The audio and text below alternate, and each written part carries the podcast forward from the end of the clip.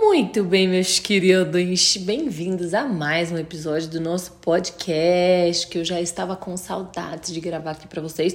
E como sempre, vocês me ajudaram a escolher o tema desse episódio lá no nosso Instagram. E todo mundo querendo saber alguma coisa sobre narcisismo. Ou que a mãe, aí o outro acha que o amigo, o outro acha que é o parceiro, o ex-marido, a, a sobrinha. Todo mundo tá querendo saber que raio que é esse negócio de narcisista, se existe mesmo, como que funciona, se é igual nos filmes. Vamos falar, vamos mergulhar nesse tema que é muito fascinante. E assim, não é à toa que Hollywood, essas porra toda, usam tanto esse transtorno nas suas séries, porque realmente é algo que nos perturba, né? É algo que mexe com a gente, que chama a nossa atenção. Quando a gente fala de ser humano, é muito interessante isso. A gente tá falando na natureza, assim, né? Nossa espécie, na cadeia alimentar o ser humano ele tá no topo da dele, né? Dificilmente assim a gente vai ser pego por alguma coisa. A gente tem ferramentas, a gente tem mecanismos ali, tecnologias que nos protegem e que nos fazem caçadores de animais que se não tivesse nada disso a gente viraria pizza, né? A gente viraria palitinho de dente.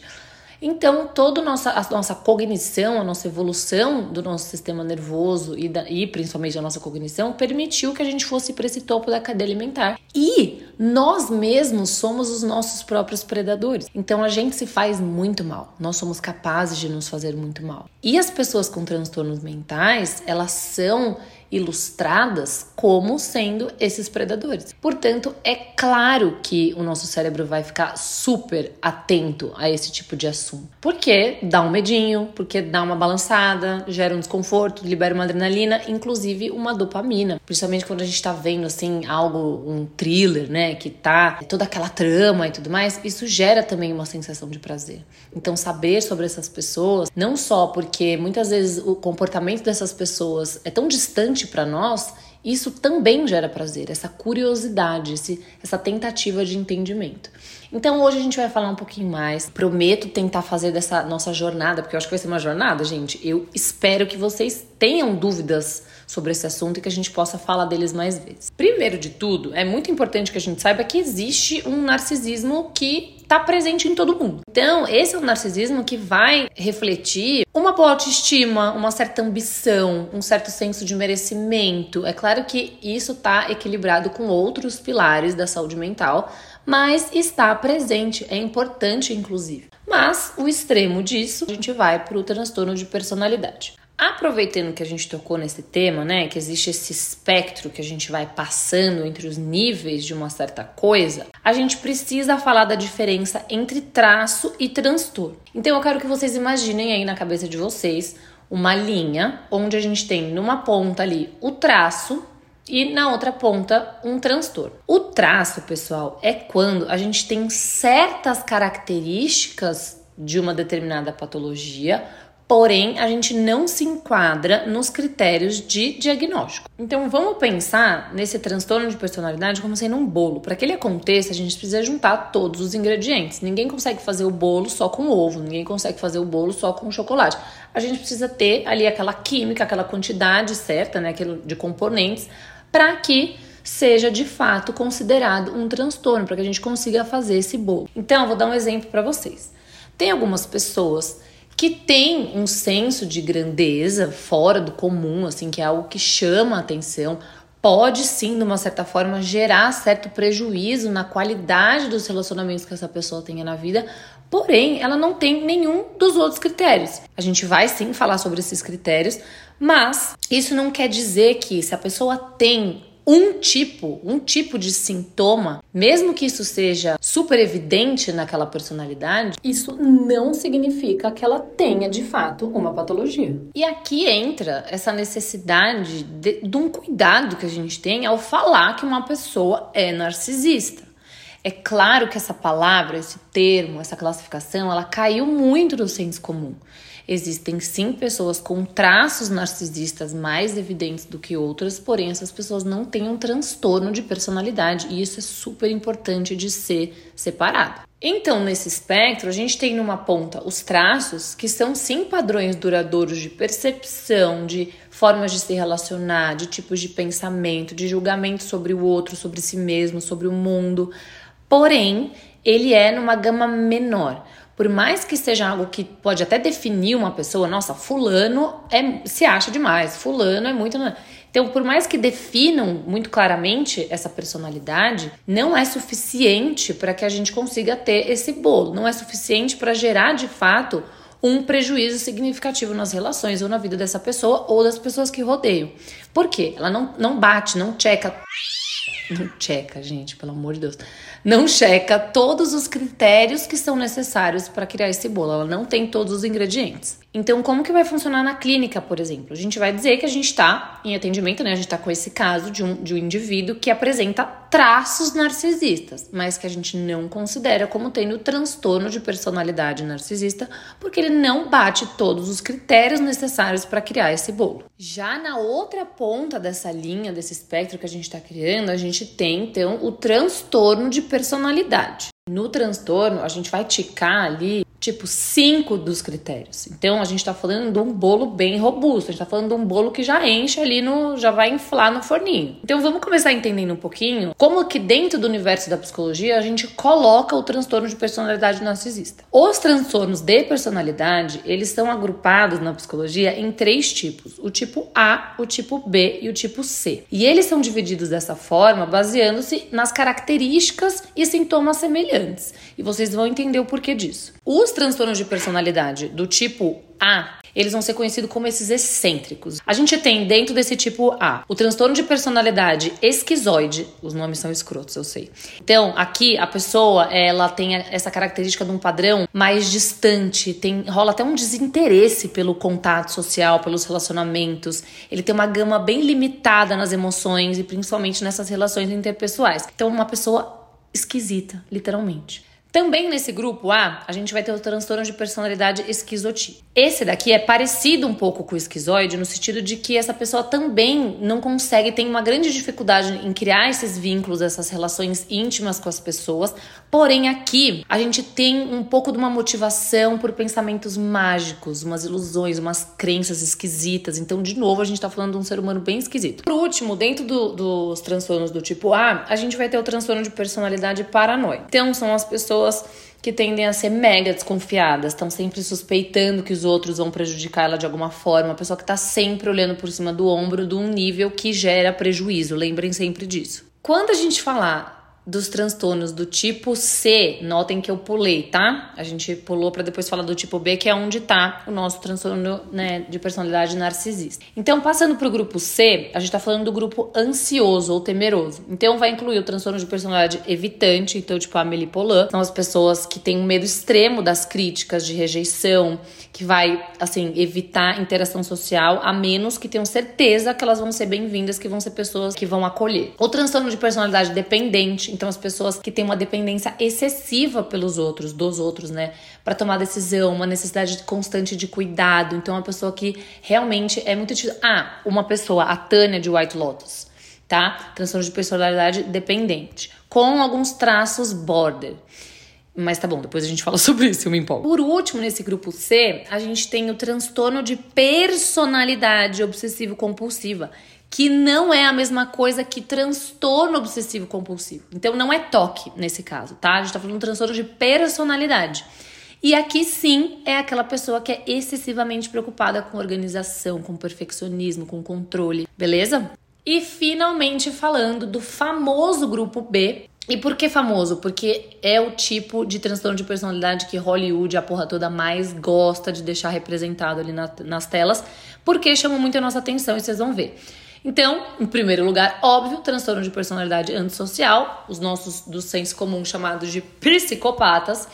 Então, aquelas pessoas que têm essa dificuldade de se conformar com as normas sociais, elas vão agir de maneira manipulativa, agressiva, elas não têm empatia, todo aquele lá, lá, lá que vocês já estão cansadas de saber. Inclusive, tem episódio aqui no, no podcast sobre isso. Transtorno de personalidade borderline, que vai ser assim, a a característica do transtorno de personalidade borderline, essa instabilidade emocional e impulsiva também, mas conectadas ao medo do abandono. Então, ela faz é, uma manutenção dessas relações através de atitudes desesperadas para evitar o abandono. Quarto transtorno dentro do tipo B, transtorno de personalidade histriônica. Aqui a gente vai ter uma pessoa que usa muito da sua aparência física, que ela vai agir de forma inadequada, sedutora, provocativa, tudo isso para se para garantir que ela vai estar no centro das atenções. Esse foi o transtorno discutido é, no caso do Johnny Depp com aquela é, Amber Heard, né, o nome dela, alguma coisa assim. Esse foi o diagnóstico que ela recebeu. Então só para vocês terem uma pessoa aí para avaliar. E finalmente temos o nosso esperado transtorno de personalidade narcisista. E agora a gente vai entrar então em quem é essa galera, como se reproduzem, do que se alimentam, onde vivem. Para o transtorno de personalidade narcisista, pessoal, o padrão persistente vai ser o de grandiosidade. Então, aquela necessidade de admiração. Existe também a falta de empatia, porque essa pessoa tá tão focada nela que ela não consegue olhar para o outro, ela não consegue se colocar no lugar do outro e valorizar as experiências do outro. Isso que é o mais louco. Então, a gente vai começar a ter esses sintomas no começo da vida adulta, apesar de que pode sim aparecer algum tipo de traço na adolescência, mas para a gente fazer o diagnóstico, a gente precisa que seja né, um ser humano adulto. E ele vai se apresentar em vários contextos. Então, de uma forma simples, a gente vai colocar aqui alguns dos critérios de avaliação. Isso está presente no DSM, que é o manual que a gente segue para fazer diagnóstico. Então, a gente vai ticando essas caixinhas até que chegue no possível diagnóstico. Primeiro de tudo, então, essa visão de, grandi de grandiosidade. A pessoa acha que ela é única, que ela é literalmente a primeira e a última bolacha do pacote, que elas são extremamente especiais, que elas são pessoas diferenciadas.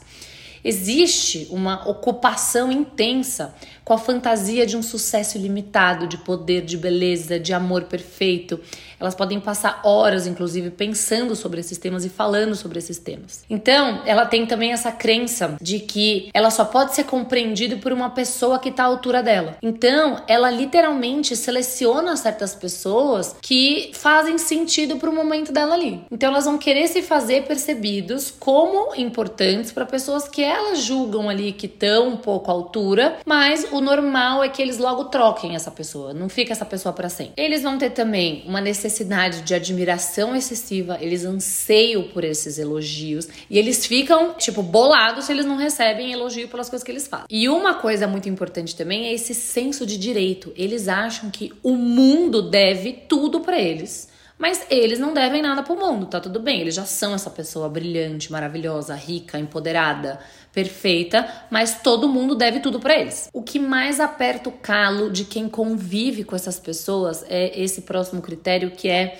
essa exploração interpessoal eles não têm é, problema, eles não têm receio em tirar vantagem dos outros para atingir os seus próprios objetivos. E somado à falta de empatia, que também é um critério de diagnóstico, eles vão ter uma dificuldade de relacionamento óbvio. E eles vão ter, inclusive, eles vão ser causadores de prejuízo e desconforto na vida das pessoas.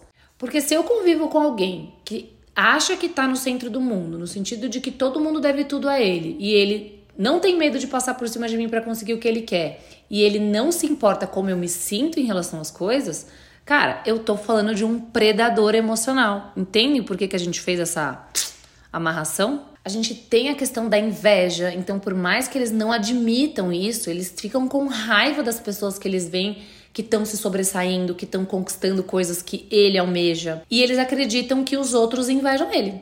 Então ele acha que tá todo mundo pagando pau, que tá todo mundo deveria lamber ali as suas conquistas. E, obviamente, atitudes e comportamentos que são arrogantes, são pessoas insolentes. Então, exemplo clássico.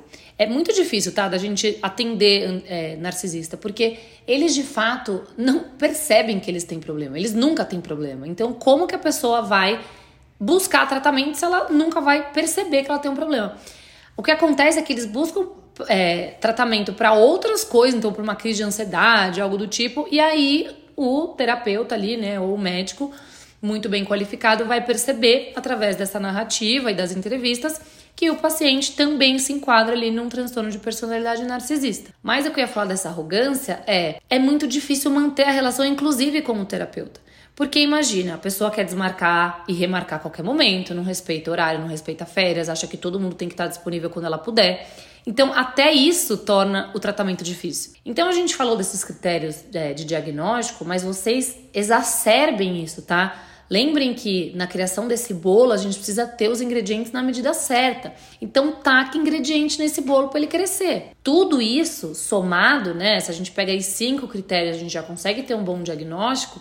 Mas isso são pessoas que realmente geram muito prejuízo na vida das pessoas. E nas suas próprias vidas, consequentemente, porém, isso não é tão reconhecido por elas, porque na cabeça deles eles estão maravilhosões e foda-se todo mundo. E aí você pensa assim, né? Se uma pessoa que vive querendo ser importante, quando ela não recebe isso, é claro que existe sofrimento. Então não é que essa pessoa não tem sensações ruins em relação a ela mesma. A gente pode ter sim essa autoestima abalada no sentido de que, cara, como que as pessoas não veem o quanto eu sou incrível, sabe? Essa frustração. Então existe sim um sofrimento no paciente também. Mais um fato interessante sobre esse transtorno é que a incidência ela é de 50 a 75% relacionada ao sexo masculino. Então a gente tem mais narcisistas homens do que mulheres. E aí assim, quando a gente volta a falar sobre as relações interpessoais, é impossível a gente não falar sobre as distorções, as manipulações, porque é uma pessoa que visa o seu próprio benefício.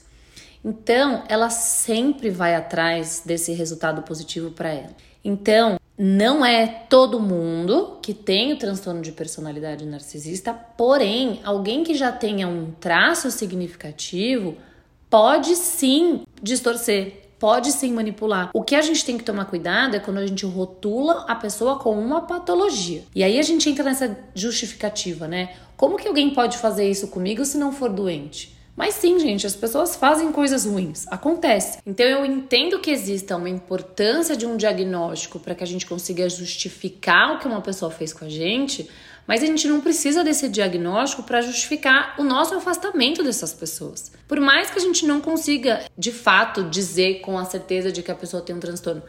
Gente, a gente pode se afastar das pessoas quando elas não nos fazem bem. E eu acho que a gente fica numa pira de chamar todo mundo de narcisista porque a gente quer de fato entender essa pessoa, entender como ela funciona, e quando a gente coloca ela dentro dessa caixinha e desse rótulo, é como se a gente conseguisse percebê-la melhor, como se a gente conseguisse entender essa pessoa melhor mas muitas vezes a gente não vai compreender. E a gente volta para aquele lugar do até onde eu controlo e as ações do outro nunca estão dentro dessa lista e aquilo que eu não controlo. Muitas vezes a gente vai estar diante de situações que as pessoas fazem com a gente que a gente não poderia controlar, a não ser a forma como a gente lida com isso, o que a gente faz disso. Então eu entendo o trauma que as pessoas com traços e com transtorno de personalidade narcisista fazem nas nossas vidas, mas vocês não precisam dar um diagnóstico para essas pessoas para se proteger dessas pessoas. Até porque a gente está falando de uma incidência na, na população, né, quando a gente pega as amostras de comunidade, de tipo 5% das pessoas. Então, não é, não é impossível que todo mundo que vocês me escrevem que tem transtorno de personalidade narcisista realmente tenha. E aí eu acho que assim, para encerrar, existe uma melhor forma de lidar com o narcisista? Uma vez que essa pessoa não assuma que os seus comportamentos geram prejuízo na vida do outro, é muito difícil essa relação. Eu digo que é impossível de ser saudável, tá? Agora, se você consegue sensibilizar essa pessoa para um tratamento, se a pessoa vê sentido na relação de vocês e ela busca o tratamento para adequar né, essas, essas posturas sociais, para que a gente fala é desenvolver habilidades cognitivas e emocionais, aí é possível. Mas esse processo todo de sensibilizar a pessoa para tratamento é complicado, porque a pessoa realmente não consegue perceber que existe um problema. Eu acho que por hoje é isso. Eu nem sei que tamanho que tá esse episódio. Eu quero que vocês falem sobre isso, eu quero que vocês me mandem mais perguntas, contem os casos de vocês e a gente vai entrando nos mais em outros detalhes, eu posso compartilhar outros casos com vocês e a gente vai trocando nossas figurinhas. Beleza? Beijo, tchau.